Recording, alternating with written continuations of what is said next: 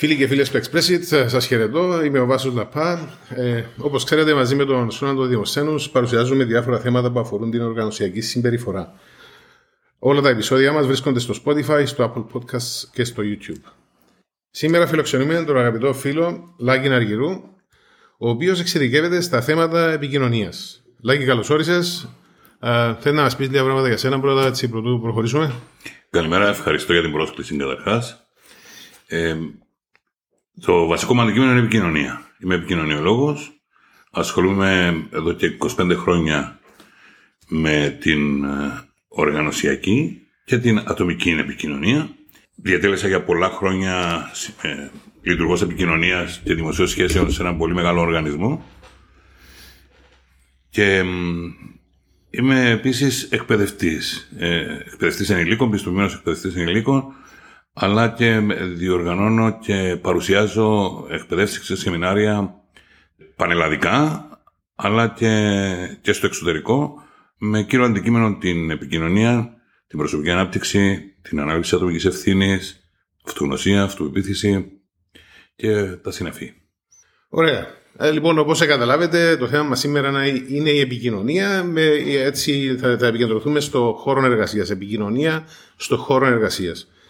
Λοιπόν, ας ξεκινήσουμε έτσι με το ορίζοντα στην επικοινωνία. Τι σημαίνει ε, για σένα, Λάκη, αποτελεσματική επικοινωνία; Ε, για να πούμε τι είναι αποτελεσματική επικοινωνία, θα πρέπει πρώτα να ορίσουμε τι είναι επικοινωνία. Η επικοινωνία είναι η, η ανάγκη των ανθρώπων, η διαδικασία δηλαδή μέσα από την ανάγκη των ανθρώπων για μεταφορά μιας πληροφορίας ή για λήψη μιας πληροφορίας. Αυτό είναι η επικοινωνία, ε, ένας σύντομος ορισμός. Αποτελεσματική επικοινωνία είναι όταν αυτή η πληροφορία μεταφέρεται αυτούσια από το μυαλό του πομπού στο μυαλό του δέχτη. Και αντιλαμβάνονται και οι δύο το ίδιο ακριβώς περιεχόμενο. Οπότε στην ουσία είναι να καταφέρουμε για να πετύχουμε αποτελεσματική επικοινωνία σημαίνει να, να καταφέρουμε να μεταφέρουμε το μήνυμα που θέλουμε ε, να μεταφέρουμε αυτούσιο και να, το, να κατανοηθεί από τον δέχτη ε, με τον τρόπο που εμείς θα θέλαμε να κατανοηθεί. Ναι, σαφώς. Και χρησιμοποιώντας και τη λέξη σαφώς σκόπιμα, γιατί η σαφήνεια αυτό που καθορίζει την επικοινωνία. Συνεπώς, ο πομπός και ο κάθε άνθρωπος που συμμετέχει σε μια διαδικασία επικοινωνίας έχει ένα διπλό ρόλο να επιτελέσει σε αυτή τη διαδικασία του πομπού και του δεχτη Άρα, ως πομπός, ο άνθρωπος πρέπει με σαφήνεια να επικοινωνήσει το μήνυμά του, ώστε ο δέχτης να το κατανοήσει με ακρίβεια. Ε, ίσως η ερώτηση η επόμενη να είναι, η απάντηση στην ερώτηση να είναι αυτονόητη, αλλά αξίζει τον κόπο να, να ξεκινήσουμε από την ερώτηση. Γιατί η αποτελεσματική επικοινωνία είναι σημαντική στον χώρο εργασίας; Πολύ καλή ερώτηση. Α αρχίσουμε ανάποδα από αυτά που αποφεύγονται μέσω της αποτελεσματικής επικοινωνίας. Η μείωση συγκρούσεων, η μείωση παρεξηγήσεων, η μείωση των εντάσεων είναι αποτέλεσμα αποτελεσματικής επικοινωνίας στον χώρο εργασίας. Πέραν τούτου, η αποτελεσματική επικοινωνία δημιουργεί στον χώρο εργασίας ένα κλίμα κατανόησης και συνεργασιας Αυτό έχει ως αποτέλεσμα να χτίζεται ένα κλίμα ομαδικότητας και αυτό το κλίμα ομαδικότητας συμβάλλει στην αύξηση της παραγωγικότητας και στην επίτευξη των ατομικών αλλά και των ομαδικών του οργανισμού της επιχείρησης. Ήδη, ήδη αγγίξαμε κάποια έτσι από τα ωφέλη τη της αποτελεσματικής επικοινωνίας μέσα από την απάντησή σου, αλλά αν θέλαμε έτσι να, να προσδιορίσουμε, να, να γίνουμε πιο συγκεκριμένοι όσον αφορά τα ωφέλη της αποτελεσματικής επικοινωνίας σε τρία επίπεδα. Αν μπορούσαμε να χωρίσουμε τα ωφέλη σε τρία επίπεδα, σε ατομικό, ομαδικό και οργανωσιακό επίπεδο. Mm-hmm. Ποια είναι τα ωφέλη της αποτελεσματικής επικοινωνίας σε αυτά τα τρία επίπεδα; Το πρώτο όφελος σε ατομικό επίπεδο είναι η διατήρηση της ψυχικής γαλήνης. Η δημιουργία δηλαδή ενός κλίματος ώστε ο εργαζόμενος να μπορεί να νιώθει οικία με το περιβάλλον του και να μπορεί να νιώθει καλά μέσα του με πιο απλά λόγια όταν θα βρίσκεται στον χώρο εργασίας. Και αν αυτό είναι ε, κοινό, δηλαδή αν όλοι ή περισσότεροι σε ένα εργασιακό χώρο έχουν ε, κατάσταση ηρεμίας, τότε αυτό συμβάλλει στην γενικότερη ομαλή λειτουργία του οργανισμού. Τώρα, ε, το επόμενο ήταν, ήταν ατομικό, το επόμενο ήταν... Ομαδικό. Το ομαδικό. Ε, σε επίπεδο ομάδας δηλαδή. Σε επίπεδο ομάδας, η αποτελεσματική επικοινωνία συμβάλλει ώστε όλα τα μέλη της ομάδας να έχουν το αίσθημα του ανήκει, που από εκεί ξεκινούν η, η συνεισφορά στην ομάδα και έχοντας το αίσθημα του ανήκει, αυξάνεται η παραγωγικότητα. Το, η κατάσταση ηρεμίας που εξήγησαμε πριν, το αίσθημα του ανήκει όταν είναι σε ομάδα και η αποτελεσματική επικοινωνία συμβάλλει ώστε οι ομαδικοί στόχοι να είναι πιο επιτεύξιμοι. Να μπορούν να επικοινωνηθούν σωστά μεταξύ των μελών της ομάδας, να υπάρχει μια διάδραση μεταξύ, μεταξύ των μελών της ομάδας και να υπάρχει και ένας κοινός στόχος στα μέλη της ομάδας. Ο κοινός στόχος όταν επικοινωνηθεί σωστά, τότε συμβάλλει και στην αύξηση της mm-hmm. εν γέννη παραγωγικότητας σε οργανωσιακό επίπεδο. Αν μείνουμε λίγο στην ομάδα, mm. να προσθέσω έτσι κάτι για να θέλεις να σχολιάσεις. Υποθέτω ότι ε, η αποτελεσματική επικοινωνία έχει και θετικά αποτελέσματα όσον αφορά γενικά τη συνεργασία ε, μεταξύ των μελών της ομάδας, το να μπορούν να δουλέψουν μαζί, να, υπάρξει, να υπάρχει κατανόηση μεταξύ τους σε επίπεδο συνεργασίας δηλαδή στην ομάδα. Ναι, ναι, έχεις απόλυτο δίκαιο.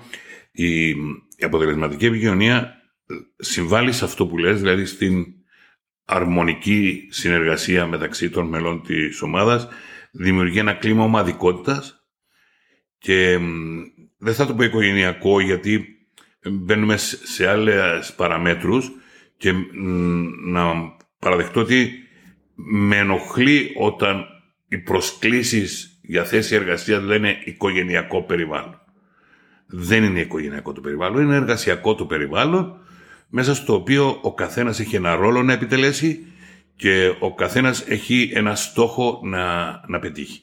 Συνεπώς, αν ο ρόλος και ο στόχος επικοινωνηθούν σωστά, τότε το αποτέλεσμα είναι πιο εύκολο να επιτευχθεί. Ωραία. Και πάμε σε επίπεδο οργανισμού. Ε, σκεφτείτε τώρα ε, πολλά κύτταρα υγιή σε έναν οργανισμό. Αν το κάθε κύτταρο είναι υγιές, τότε και ο οργανισμός βγάζει υγεία.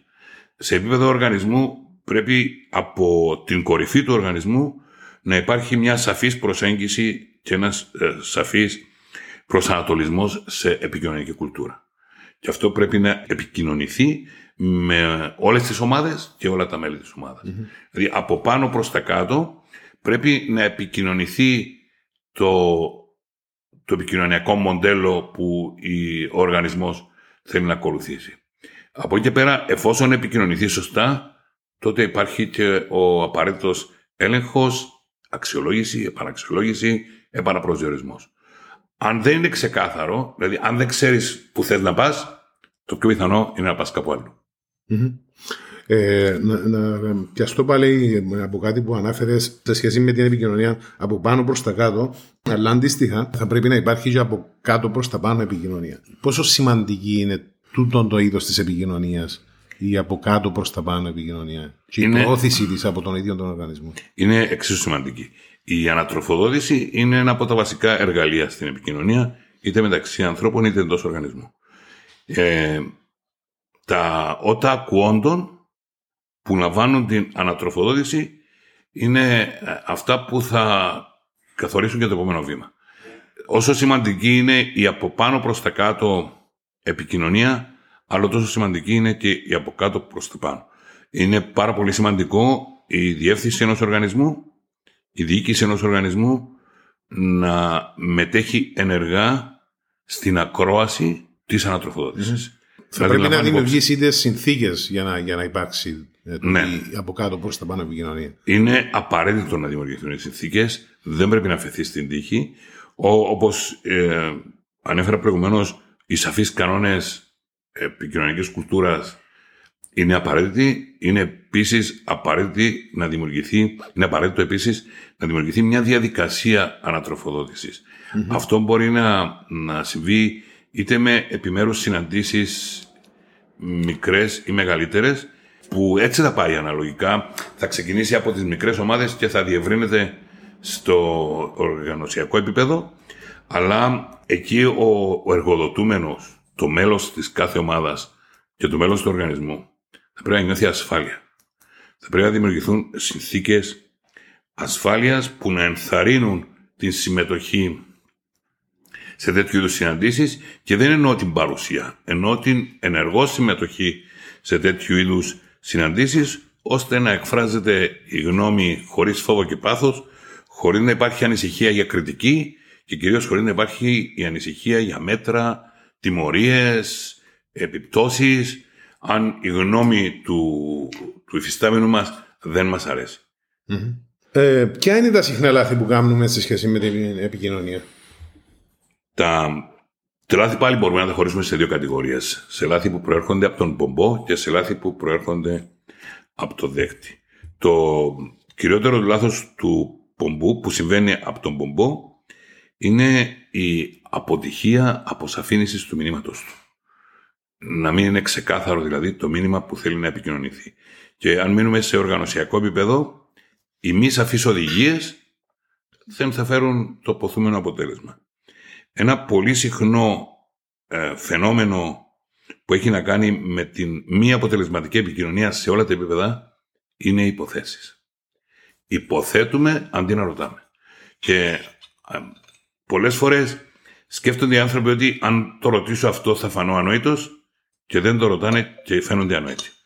Και είναι πολύ σημαντικό να καταλάβουμε ότι αντί να κάνω υποθέσεις και σενάρια είναι ωφελημότερο να κάνω ερωτήσεις που να διευκρινίζω αν αυτά που κατάλαβα είναι όντως αυτά που κατάλαβα. Άρα ένα πολύ σημαντικό εμπόδιο είναι η υπόθεση. Ένα άλλο σημαντικό εμπόδιο είναι η προκατάληψη. Όταν υπάρχει προκατάληψη για τον πομπό ή όταν υπάρχει προκατάληψη για το δέκτη, τότε δεν είναι ξεκάθαρη η επικοινωνία μας. Είναι καλά την κάθε επικοινωνία ε, θα έλεγα να τη βλέπουμε σαν λευκό καναβάτσο και πάνω σε ένα λευκό καναβάτσο να ζωγραφίσουμε την, ε, το μήνυμά μας ή την πληροφορία που θέλουμε να επικοινωνήσουμε ώστε να δώσουμε την ευκαιρία στον συνομιλητή μας να την λάβει όπως ακριβώς θέλουμε να τη δώσουμε.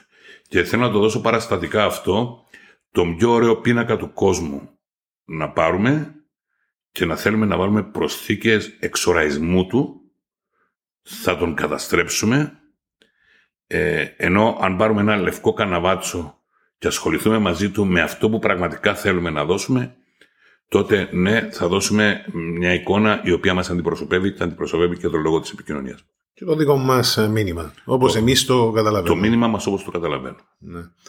Ε... Να προσθέσω, ο, Βάσο, αν μου επιτρέπεις, ακόμα ένα σοβαρό εμπόδιο στην επικοινωνία και στις διαπροσωπικές σχέσεις ιδιαίτερα δε στις ε, επιχειρηματικές επαγγελματικές σχέσεις. Κακή επιλογή του μέσου. Για να επικοινωνήσουμε χρησιμοποιούμε μέσα. Η διαζώση συζήτηση είναι ένα μέσο επικοινωνίας. Η τηλεφωνική επικοινωνία είναι ένα μέσο επικοινωνίας. Το email, τα social media, τα, τα μηνύματα. Ανάλογα με τη σοβαρότητα του θέματος πρέπει να επιλέξουμε και το σωστό μέσο. Αν ε, είναι κάτι πάρα πολύ σοβαρό που θέλουμε να συζητήσουμε, θα κάνουμε μια διαζώση συζήτηση. Αν είναι κάτι που περιέχει συνέστημα μέσα, θα πρέπει να κάνουμε μια διαζώση συζήτηση. Ναι. Δηλαδή, αν, αν ο συνεργάτης μου έχασε ένα δικό του άνθρωπο, λέω ένα παράδειγμα τώρα λίγο τραβηγμένο για να καταλάβω, και βρίσκεται στο διπλανό γραφείο και τους στέλνω email συλληπιτήρια, αυτό δεν είναι καλή επικοινωνία. Mm-hmm. Σηκώνομαι από τη θέση μου, εγώ, όποια και αν είναι η θέση μου. Και πάω στο διπλανό γραφείο για να συλληπιθώ τον συνεργάτη μου και να του δείξω ότι είμαι μαζί τους σε αυτή τη δύσκολη στιγμή της ζωής του. Αντίστοιχα και σε ευχάριστες στιγμές της ζωής του. Άρα η επιλογή του μέσου που θα χρησιμοποιήσουμε για να επικοινωνήσουμε παίζει τεράστιο ρόλο στην αποτελεσματικότητα της επικοινωνίας. Έχουν συμβεί ακόμα και για πυρκαγιά σε οργανισμό έστειλαν email στα γραφεία, εκενώστε τα γραφεία. Mm-hmm. Άρα αυτός που δεν κάθεται μπροστά στον υπολογιστή του μπορεί να καεί ζωντανός. Mm-hmm. Δεν είναι αυτό ε, ένα μέσο που διευκολύνει την επικοινωνία. Το, η επιλογή του μέσου είναι εξίσου σημαντική με την επιλογή του μηνύματος. Ναι. Οπότε έτσι αν το συμμαζέψω λίγο τούτο, ε, ανάλογα με το, με το είδος του μηνύματος που θέλουμε να στείλουμε και τη σοβαρότητα, θα, και τη σοβαρότητα θα πρέπει να επιλέξουμε το κατάλληλο μέσο και τώρα στην εποχή μας έχουμε τόσα πολλά μέσα ναι. διαθέσιμα θα πρέπει να επιλέξουμε το κατάλληλο μέσο έτσι ώστε να, να βεβαιωθούμε ότι όντως υπάρχει ε, αποτελεσματική επικοινωνία. Στο mm-hmm. τέλος της ημέρας, ε, ο στόχος μας είναι η αποτελεσματική επικοινωνία. Ναι.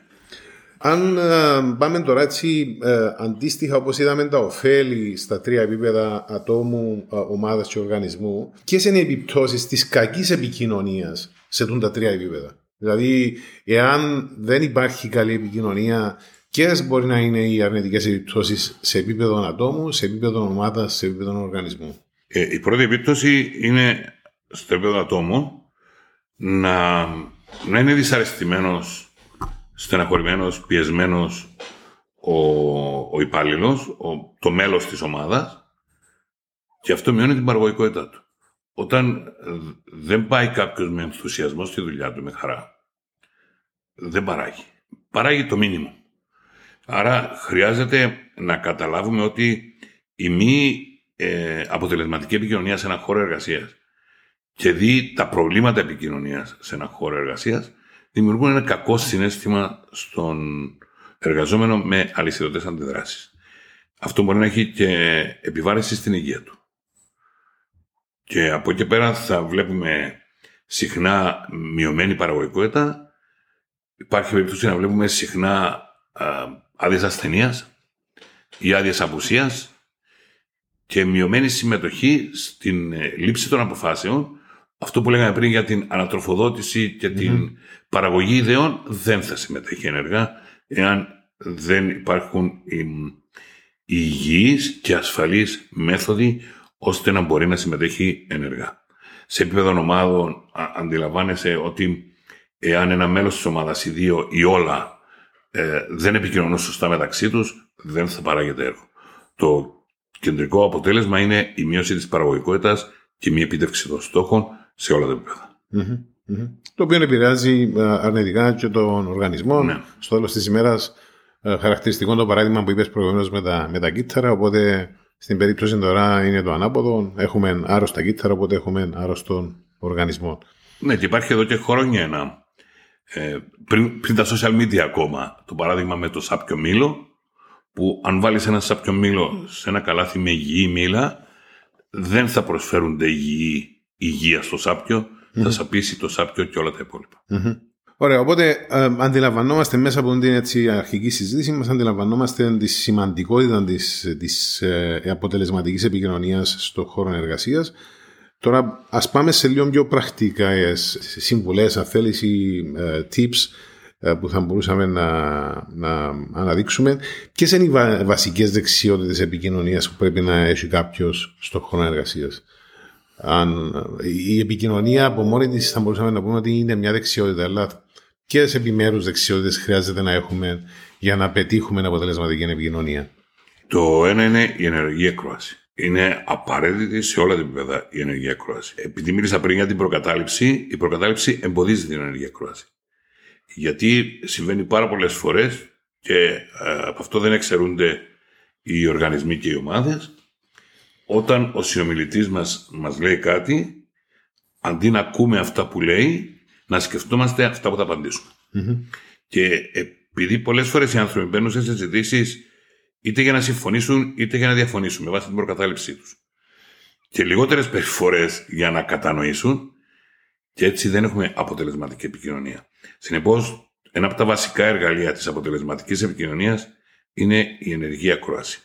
Ένα άλλο ε, πολύ ωφέλιμο στην ε, επικοινωνία είπαμε ότι είναι η επιλογή του σωστού μέσου και ένα επίσης βασικό που είναι ακρογωνιαίος λίθος της κάθε επικοινωνίας, είναι η ευγένεια. Δεν χρειάζεται να συμφωνούμε σε οτιδήποτε για να είμαστε ευγενικοί ο ένας τον άλλον. Mm-hmm. Εξάλλου, οι, οι άνθρωποι όταν συμφωνούν μπορούν εύκολα να είναι ευγενικοί.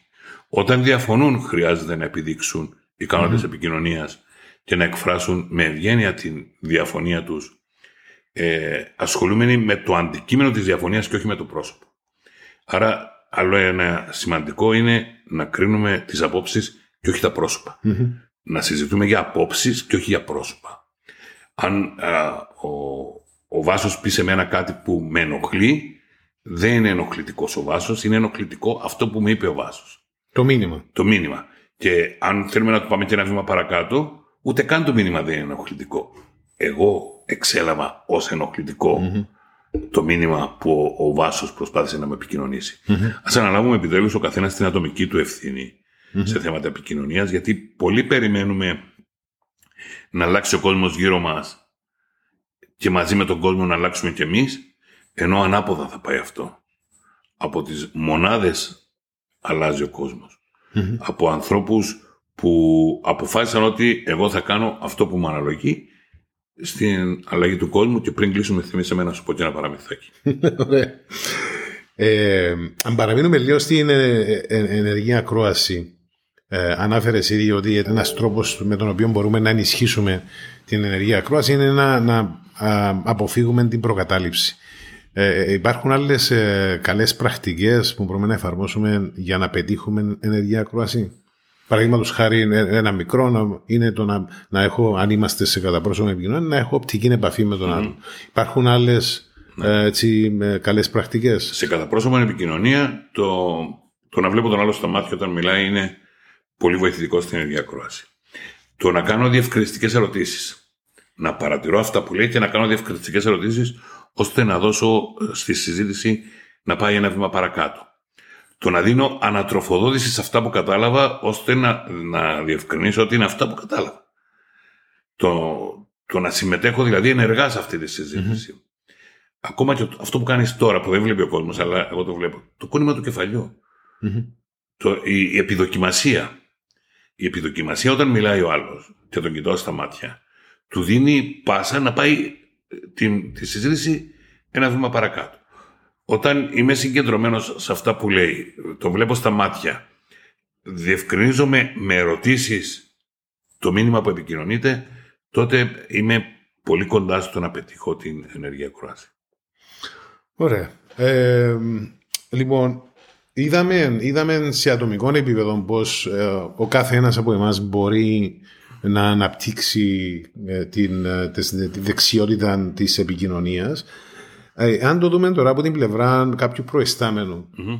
πώς μπορεί ο, ο κάθε προϊστάμενος να βοηθήσει τα μέλη της ομάδας του να αναπτύξουν τις ικανότητες, την, την ικανότητα της επικοινωνίας; Αγαπώ πολύ αυτή την ερώτηση. Σε ευχαριστώ. Να γίνει πρότυπο είναι το πρώτο. Αυτό που θέλει να μεταδώσει, ας το κάνει πρώτα αυτός να, να δείχνει με το παράδειγμα του και να ηγείται δια του παραδείγματος. Αφού γίνει πρότυπο, οι συμπεριφορές του θα αναπαραχθούν από τα μέλη της ομάδας. Και αυτό θα γίνει σε βάθος χρόνου, δεν θα γίνει από τη μια μέρα στην άλλη. Άρα να κρατήσουμε τρεις λέξεις, συνέχεια, συνέπεια, σταθερότητα. Όταν όλα μας πηγαίνουν καλά, είμαστε ευγενικοί, το έχω ξαναπεί. Το ίδιο ισχύει και για έναν προϊστάμενο. Όταν όλα βαίνουν καλό, είναι γλυκός, είναι τρυφερός, είναι ευγενικός, είναι παρακινητικός. Στα δύσκολα είναι. Θα δείξει στα δύσκολα αν όντως είναι ευγενικός και παρακινητικός. Συνεπώς, ας χτίσει ο ίδιος πρώτα μια στάση και συμπεριφορά επικοινωνίας και μετά θα πρέπει να μπουν κάποιοι σαφείς κανόνες ή και διαδικασίες που θα διευκολύνουν την επικοινωνία της ομάδας. Οι, οι ανοιχτές συναντήσεις είναι πάρα πολύ σημαντικές και ενθαρρύνουν το προσωπικό να συμμετέχει και στη λήψη αποφάσεων, αλλά και στη χαρά της επιτυχίας ενός στόχου. Διότι πολλές φορές επικοινωνούμε τις ανάγκες μας ως οργανισμός εννοώ για το ποια συμβολή θέλουμε από τον ένα έκαστο ε, συνεργάτη για να πετύχουμε τον στόχο και όταν επιτευχθεί ο στόχος δεν τους καλούμε να μοιραστούμε μαζί τους τα εύσημα για την επιτυχία του στόχου. Άρα είναι πολύ σημαντικό να γίνονται, να καθιερωθούν μάλιστα συναντήσεις της ομάδας του προσωπικού, να είναι ανοιχτές συναντήσεις που θα ενθαρρύνουν το διάλογο, να είναι ασφαλείς συναντήσεις, αυτά που λέγαμε πριν για την κριτική και τις επιπτώσεις, να γίνεται εκπαίδευση του προσωπικού και σε θέματα επικοινωνίας και σε θέματα επίτευξης στόχων και σε θέματα αλληλεπίδρασης αλλά και επιμέρου θέματα του αντικειμένου τους, να υπάρχει μια συνεχής εκπαίδευση του προσωπικού να δίνονται κίνητρα, να δίνεται αναγνώριση, να, να δίνονται όλα αυτά που εμείς θέλουμε για μας. Και υπάρχει ένας χρυσός κανόνας που λέει ότι να φερόμαστε στους υφισταμένους μας με τον τρόπο που θα θέλαμε οι προϊστάμενοι μας να φέρονται σε εμά και να φερόμαστε στους προϊστάμενους μας με τον ίδιο τρόπο που θα θέλαμε οι υφιστάμενοι μας να, να φέρονται σε εμά. Υπάρχει μια διαδικασία, εγώ την έχω ζήσει στην Αμερική, στο American University. Guts check λέγεται. Δηλαδή; Ανοιχτές συζητήσεις όλων των μέλων της ομάδας σε, σε θέματα που είτε μας έχουν ενοχλήσει είτε μας έχουν χαροποιήσει. Δηλαδή γίνεται, είναι προγραμματισμένες αυτές οι συναντήσεις μια φορά την εβδομάδα ή την τελευταία μέρα ή την πρώτη μέρα της εβδομάδας. Η Δευτέρα ή Παρασκευή. Και όπου παραστεί ανάγκη γίνονται και ημερήσιες. Δηλαδή μπορεί να είναι η τελευταία συνάντηση της μέρας πριν φύγουμε για τα σπίτια mm-hmm. μα. 10 λεπτά, δεν χρειάζονται περισσότερο. Mm-hmm. Για να πάω να πω σε αυτή την ανοιχτή συζήτηση μπροστά σε όλους, συγγνώμη στο βάσο που σήμερα φέρθηκα λίγο άσχημα, ε, ένιωθα φορτισμένος. Mm-hmm. Απολογούμε. Ζητώ συγγνώμη. Mm-hmm. Ή να πω στο βάσο, σε ευχαριστώ που εκεί που σε χρειάστηκα ήσουν mm-hmm. δίπλα μου mm-hmm. και με στήριξες και μπορέσαμε να διεκπαιρεώσουμε αυτή την εργασία. Είναι πολύ σημαντικό να εκφράζονται συναισθήματα. Επειδή η επικοινωνία είναι από άνθρωπο σε άνθρωπο στον οργανισμό, τα συναισθήματα είναι μέρος της ανθρωπινή φύσης. Και είναι καλό να μην τα υποτιμούμε τα συναισθήματα. Αν εγώ νιώθω πληγωμένος από κάτι που έκανες και δεν το επικοινωνήσω μαζί σου, που μπορεί απλά να ήταν μια παρεξήγηση. Που τις περισσότερες περιπτώσεις, στις περισσότερες περιπτώσεις, είναι μια παρεξήγηση ή κακή στιγμή η οποία δεν επικοινωνήθηκε σωστά τη σωστή στιγμή. Άρα αυτό το cut check διαχείριση συναισθημάτων είναι πολύ σημαντικό και ωφέλιμο σε ένα οργανισμό εάν συντρέχουν όλα αυτά που λέγαμε πριν, η ασφάλεια στην επικοινωνία, να, να νιώθει ο, ο εργοδοτούμενος, το κάθε μέλος της ομάδας, ότι μπορεί να επικοινωνήσει τα συναισθήματά του χωρίς να δεκτεί κριτική γι' αυτο στην ουσία, Λάκη, κάλυψες και την επόμενη μου ερώτηση, η οποία έχει να κάνει με το πώς αναπτύσσουμε κουλτούρα στον οργανισμό και ποιες στρατηγικές κάποιος οργανισμός μπορεί να υιοθετήσει για να καλλιεργήσει την κουλτούρα του της επικοινωνίας. Και φυσικά το παράδειγμα του που μας είπες με το gut check είναι ίσως η κορυφή. Ε, ε, για, να φτάσουμε έτσι σε αυτό το επίπεδο, θα πρέπει να περάσουμε ίσως από μια διαδρομή. Ε, και ε, αν καταφέρουμε να φτάσουμε σε αυτό το επίπεδο, τότε σίγουρα θα, θα έχουμε έναν ε, πολλά ωραίο περιβάλλον στο οποίο ο κόσμος νιώθει ελεύθερος να, να μιλήσει. Ε, αν δούμε πάλι έτσι λίγο μια, μια αρνητική ε, σκοπιά της από θέμα επικοινωνίας, πώς, ποιες στρατηγικές ε, θα μπορούσε κάποιος οργανισμός να υιοθετήσει για να διαχειριστεί ή να μειώσει τα θέματα συγκρούσεων; Δηλαδή, ε, με ποιους πρακτικούς τρόπους μπορούμε να διαχειριστούμε τις συγκρούσεις, οι οποίες ανάφερε στην αρχή της συζήτησης μας, που θα μπορούσαν να ήταν αποτέλεσμα κακής επικοινωνίας; Ε, το πρώτο πράγμα που μπορούμε να κάνουμε είναι να, να κροαστούμε και να εντοπίσουμε τη ρίζα της σύγκρουσης. Αν δύο άνθρωποι στον ίδιο εργασιακό χώρο έχουν σύγκρουση μεταξύ τους, έχουμε να διαχειριστούμε δύο απόψεις, του Α και του Β, οι οποίες απόψεις συγκρούνται μεταξύ τους. Άρα εκείνο που έχουμε να κάνουμε είναι πρώτα να ακούσουμε ώστε να καταλάβουμε ακριβώς ποιο είναι το, το σημείο τριβής, πού συγκρούονται αυτές οι απόψεις. Μετά ε, μπορούμε να έχουμε μεσολάβηση. Να μεσολαβήσουμε ώστε να γεφυρωθεί το χάσμα. Και είναι επίσης πολύ σημαντικό ε, που μπορεί να βοηθήσει στην επίλυση συγκρούσεων είναι αφού γίνει η κατανόηση και αφού γεφυρώσουμε το χάσμα με μεσολάβηση, να αναθέσουμε κοινούς στόχους μετά. Να αναθέσουμε στα άτομα αυτά να συνεργαστούν μεταξύ τους ισότιμα για την εκπλήρωση, την υλοποίηση ενός κοινού στόχου. Αυτό θα συνέβαλε ώστε να έρθουν πιο κοντά και να, να αγωνίζονται από κοινού στο να υλοποιήσουν ένα στόχο. Αυτό όμως δεν μπορεί να συμβεί αν πρώτα δεν επιληθεί το προηγούμενο. Mm-hmm. Δηλαδή δεν μπορούμε πάνω σε καμένη γη να πάμε να φυτέψουμε δέντρα. Θα πρέπει να την εξομαλύνουμε πρώτα. Mm-hmm. Και εξομαλύνεται αυτό με τη διαμεσολάβηση. Η οποία διαμεσολάβηση δεν παίρνει θέση υπέρ του ενός ή του άλλου, βρίσκει το σημείο που συναντώνται οι δύο απόψεις και απαλήφει όλα εκείνα που προκαλούν τη σύγκρουση. Οπότε προσπαθείς να εντοπίσει τα κοινά σημεία ε, και να χτίσεις πάνω σε αυτά τα κοινά πλέον, ε, βάζοντα τους ε, ακόμα και να συνεργαστούν ε, για κάποιον κοινό στόχο. Ναι, ε, χωρίς να σημαίνει ότι υποτιμούμε εκείνα τα σημεία που προκάλεσαν τη σύγκρουση. Ναι. Αφού τα εντοπίσουμε, δημιουργούμε τις συνθήκες ώστε να μην ξαναπροκύψουν. Ναι. Δεν τα βάλουμε κάτω από το χαλί. Όχι. Ναι. Όχι γιατί, ε, να σου πω και ε, νομίζω ότι φάνηκε ξεκάθαρα, ειδικά στην περίπτωση της πανδημίας, ότι επειδή ο κόσμος για πολλά χρόνια, είτε σε προσωπικό επίπεδο, είτε σε οικογενειακό επίπεδο, είτε σε επιχειρηματικό επίπεδο, εκρύβε τα προβλήματα του κάτω από το χαλί, εμφανίστηκε μια κρίση, γιατί ως τέτοια ήταν η υγειονομική κρίση, που απλά του σήκωσε το χαλί. Δεν του δημιούργησε άλλα προβλήματα. Mm-hmm. Του σήκωσε το χαλί και φάνηκε όλη η σαβούρα που είχε κρύψει από κάτω τόσα χρόνια. Σε όλα τα επίπεδα. Και ο... οι κρίσει είναι σαν μεγεθυντικός φακός. Έρχεται και φωτίζει εκείνες τις πλευρές που προσπαθούσαμε να κρύψουμε για, για χρόνια. Συνεπώς, όσο πιο γρήγορα λύνεται ένα πρόβλημα και όσο πιο γρήγορα ξεκαθαρίζει το τοπίο στις διαπροσωπικές σχέσεις ειδικά και επιτρέψτε μου να το πω και σε οικογενειακό επίπεδο και σε προσωπικό επίπεδο και σε φιλικό επίπεδο και σε επίπεδο ανθρωπίνων σχέσεων και όχι μόνο επιχειρηματικό, οργανωσιακό ή, ή σε μια επιχείρηση, τόσο πιο εύκολα λιένονται οι, οι γωνίες της, της σχέσης. Και τόσο πιο εύκολο είναι μετά να ανατεθεί ένας κοινός στόχος, να ανατεθεί μια κοινή προσπάθεια και να συνεργαστούν μεταξύ τους για να τη λύσουν. Κάτι άλλο εξίσου αποτελεσματικό, αλλά είναι δεύτερο στη λίστα των επιλογών, είναι η αποστασιοποίηση των δύο μεταξύ τους. Δηλαδή, έχουμε αναλύσει το πρόβλημα, έχουμε αναλύσει την κρίση, έχουμε αναλύσει τη σύγκρουση και έχουμε εντοπίσει ότι αυτοί οι δύο άνθρωποι δεν μπορούν να συνεργαστούν μεταξύ τους. Συμφωνούμε ότι διαφωνούν. Συμφωνούμε ότι διαφωνούν. Είναι εκ διαμέτρου αντίθετες οι προσεγγίσεις τους. Είναι και οι δύο εξίσου αποτελεσματικοί, αλλά ο καθένας σε ένα δικό του μονοπάτι, το οποίο μονοπάτι δεν συναντιέται με του άλλου.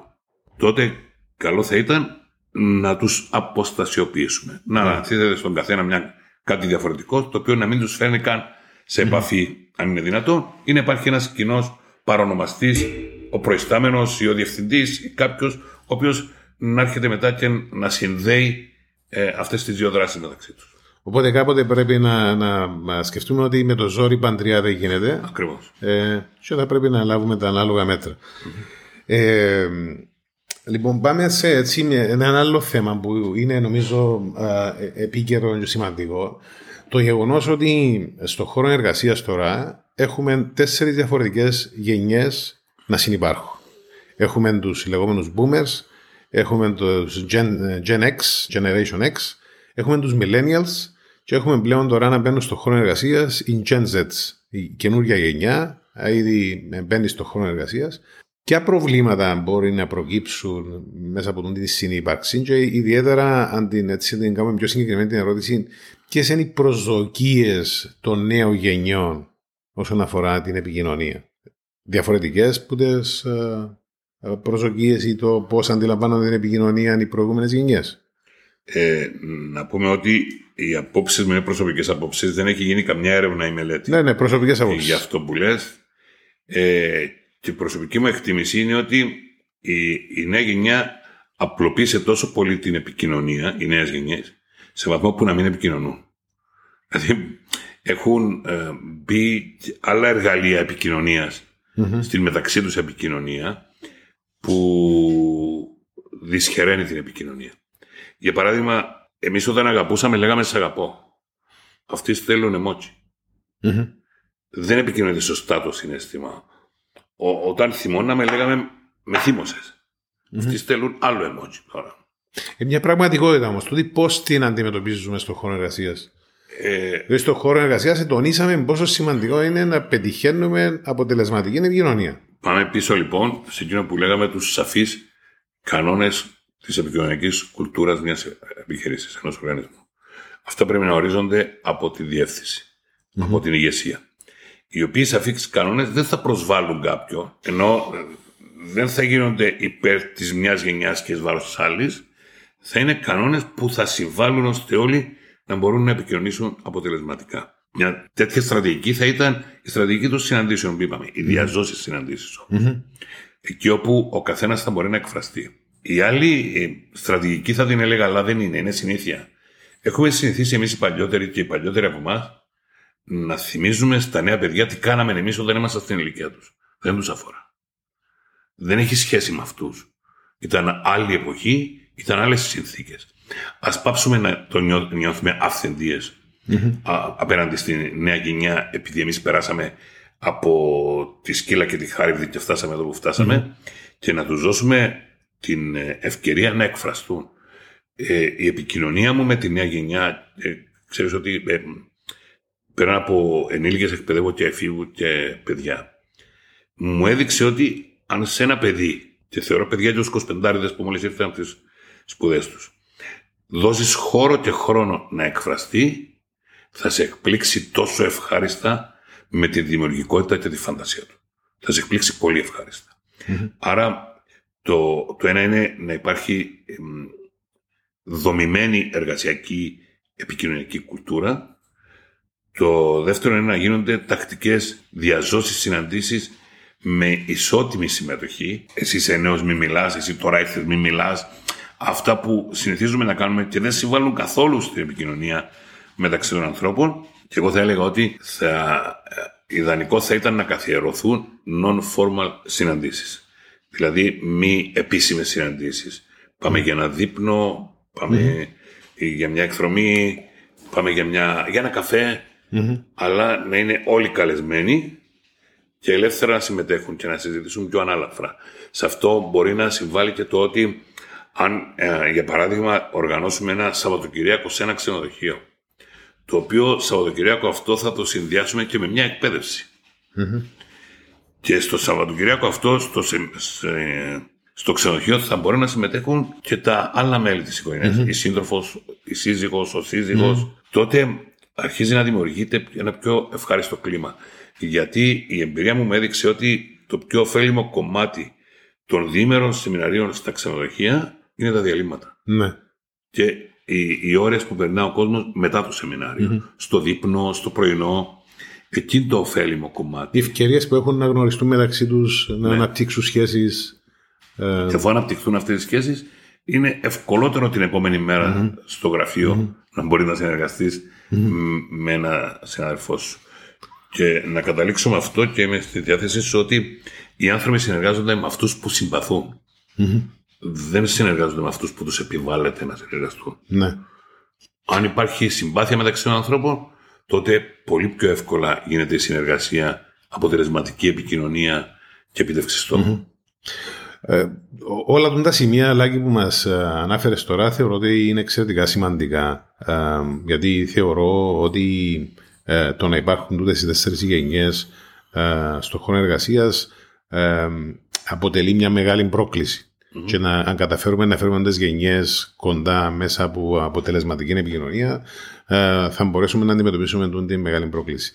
Ε, βάλω στο τραπέζι όμως και των προβληματισμών, μήπως, διότι όλα αυτά τα στοιχεία που μας ανέφερες που είναι εξαιρετικά σε σχέση με την κουλτούρα και τις προσπάθειες στο να φέρουμε τις νέες γενιές πιο κοντά στο, στο, σε, στους τρόπους επικοινωνίας της, που είμαστε συνηθισμένοι πιο παλιές γενιές, εμείς που είμαστε των πιο παλιών γενιών. Μήπως όμως πρέπει να προβληματιστούμε στο να, να αναπτύξουμε παράλληλα και τις ικανότητες και δεξιότητες αλλά κυρίως την αποδοχή από πλευράς των πιο παλιών γενιών και των τρόπων επικοινωνίας με τους οποίους επικοινωνούν νέοι, δηλαδή social media, η δημιουργία groups. Ε, το ένα είναι και αποκλεί τον άλλο, νομίζω. Θα μπορούσε παράλληλα να υπάρξει και τούτη προσέγγιση. Ε, θα συμφωνήσω μαζί σου. Να σου πω, ως πατέρας δύο αγοριών, όταν πρώτα εμφανίστηκε το Facebook, ο πρώτος μου λόγος που έφτιαξα λογαριασμό στο Facebook ήταν για να επικοινωνώ με τα παιδιά απα, απαραίτητα επιβάλλεται, ξέρω ότι αυτές οι λέξεις είναι... Ε, Επαγορευτικές. Ναι, αλλά η ευελιξία και η προσαρμοστικότητα ενός εκάστου είναι αυτή που συμβάλλει στην αποτελεσματική επικοινωνία. Έχουμε υποχρέωση να μπούμε στη διαδικασία να εκπαιδευτούμε κι εμείς στους mm-hmm. τρόπους που η νέα γενιά επικοινωνεί. Η ουσία δεν χάνεται, δεν χάνουμε κάτι από το πρεστής μας ή από το εγώ μας, γιατί πολλές φορές κολλούμε οι άνθρωποι στο έτσι είμαι εγώ ή έτσι μάθαμε εμείς. Και ειδικά το, το έτσι είμαι εγώ είναι από αυτά που με ενοχλούν πάρα πολύ στους ανθρώπους, γιατί έτσι είσαι σήμερα. Μπορεί να γίνεις κάτι άλλο Έτσι ήσουν χτες, μπορεί να γίνεις κάτι άλλο σήμερα. Η, η εξέλιξη είναι το μόνο ζητούμενο στην ανθρώπινη παρουσία στη γη. Η πρόοδος, η εξέλιξη. Γι' αυτό εξελισσόμαστε.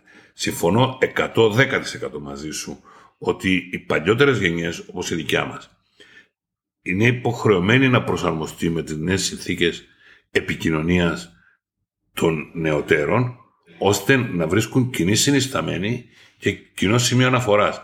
Θυμάμαι σε ένα συνέδριο πριν μερικά χρόνια που έγινε για την παιδεία με ένα Ευρωπαίο Επίτροπο που ήρθε από το Βέλγιο. Όταν μου δόθηκε ο λόγος, του είπα: Α μην περιμένουμε τα παιδιά να έρθουν σε εμάς για να μιλήσουμε μαζί τους. Α πάμε εμείς εκεί που συχνάζουν. Και που συχνάζουν στα social media. mm Εμείς να πάμε εκεί. Και πιστεύω ότι είναι πιο μεγάλη ευθύνη η δικιά μας, εμάς των μεγαλύτερων, να πάμε εκεί που οι νέοι συχνάζουν ώστε να επικοινωνήσουμε σωστά μαζί τους, παρά να τους περιμένουμε να έρθουν αυτοί στον τρόπο που εμείς επικοινωνούμε, τον οποίο πολλοίς θεωρούν και οπισθοδρομικό. Ε, από την άλλη, όταν θέλεις να μιλήσεις με ένα παιδί, και το κάνω παραστατικά για να το καταλάβουν και οι ακροατές μας, δεν κάθεσαι και το περιμένεις να ψηλώσει για να έχεις eye contact μαζί του. Γονατίζεις. Mm-hmm. Για να είσαι σε επίπεδο οπτικής επαφής και να τον κοιτάς στα μάτια και να μπορείς να μιλήσεις μαζί του. Αυτό είναι το σωστό να γίνει δηλαδή με ένα παιδάκι. Γιατί αν το βλέπεις αφιψηλούς, σε βλέπει σαν τέρας. Το ίδιο και στην επαγγελματική επικοινωνία. Θα κατέβουμε εμείς, που το κατέβουμε δεν είναι θέμα επίπεδο, εννοώ το κάνω εικόνα. Να προσαρμοστούμε. Να προσαρμοστούμε, να είμαστε ευέλικτοι, ώστε να μπορούμε να συναντήσουμε αυτά τα παιδιά και να έχουμε μια οπτική επαφή μαζί τους, να μπορούμε να τα κοιτάμε στα μάτια. Και επειδή στον οργανισμό που δουλεύω εγώ, μπορεί να είμαι ο μεγαλύτερος ή από τους μεγαλύτερους. Έχουμε τμήμα νεολαίας με παιδιά από 20 έως 27 χρονών. Πολλές φορές πάω κοντά τους για συμβουλές και καθοδήγηση και πολλές φορές πάω κοντά τους για συμβουλές και καθοδήγηση ακόμα και όταν δεν τη χρειάζομαι γιατί νιώθω ότι αυτοί χρειάζονται να εκφραστούν και να μοιραστούν μαζί μας πράγματα. Ας το νιώσουμε και αυτό ότι τα παιδιά αυτά θέλουν να εκφραστούν, θέλουν, ήρθαν από τις σπουδές τους φορτωμένοι ιδέες. Θέλουν κάπου να εκτονώσουν αυτή τη συσσωρευμένη πληροφορία. Mm-hmm. Ας τους δώσουμε την ευκαιρία να τη μοιραστούν μαζί μας και ας κρατήσουμε ό,τι από αυτά μας είναι χρήσιμο και οφείλει. Λοιπόν, νομίζω ε, τούτες οι τελευταίες έτσι, φράσεις ήταν οι πιο ωραίες για να κλείσουμε ε, τη συζήτηση μας, Λάκη. Θεωρώ ότι ε, καλύψαμε ε, με πολλά ωραίους τρόπους το, το θέμα της επικοινωνίας. Ε, ας κρατήσουμε ε, το γενικό, το που είπαμε, την ανάπτυξη της κουλτούρας και την προσπάθεια που χρειάζεται ε, να κάνουμε όλοι μας στον χώρο εργασίας για να έρθουμε έτσι όλοι πιο κοντά και να πετύχουμε τούτο που είπαμε την αποτελεσματική επικοινωνία. Σε ευχαριστώ πολύ. Ευχαριστώ και εγώ και πάλι. Χάρηκα πάρα πολύ τη συζήτησή μας. Καλή επιτυχία σε ό,τι κάνετε. Να είσαι καλά. Ευχαριστώ.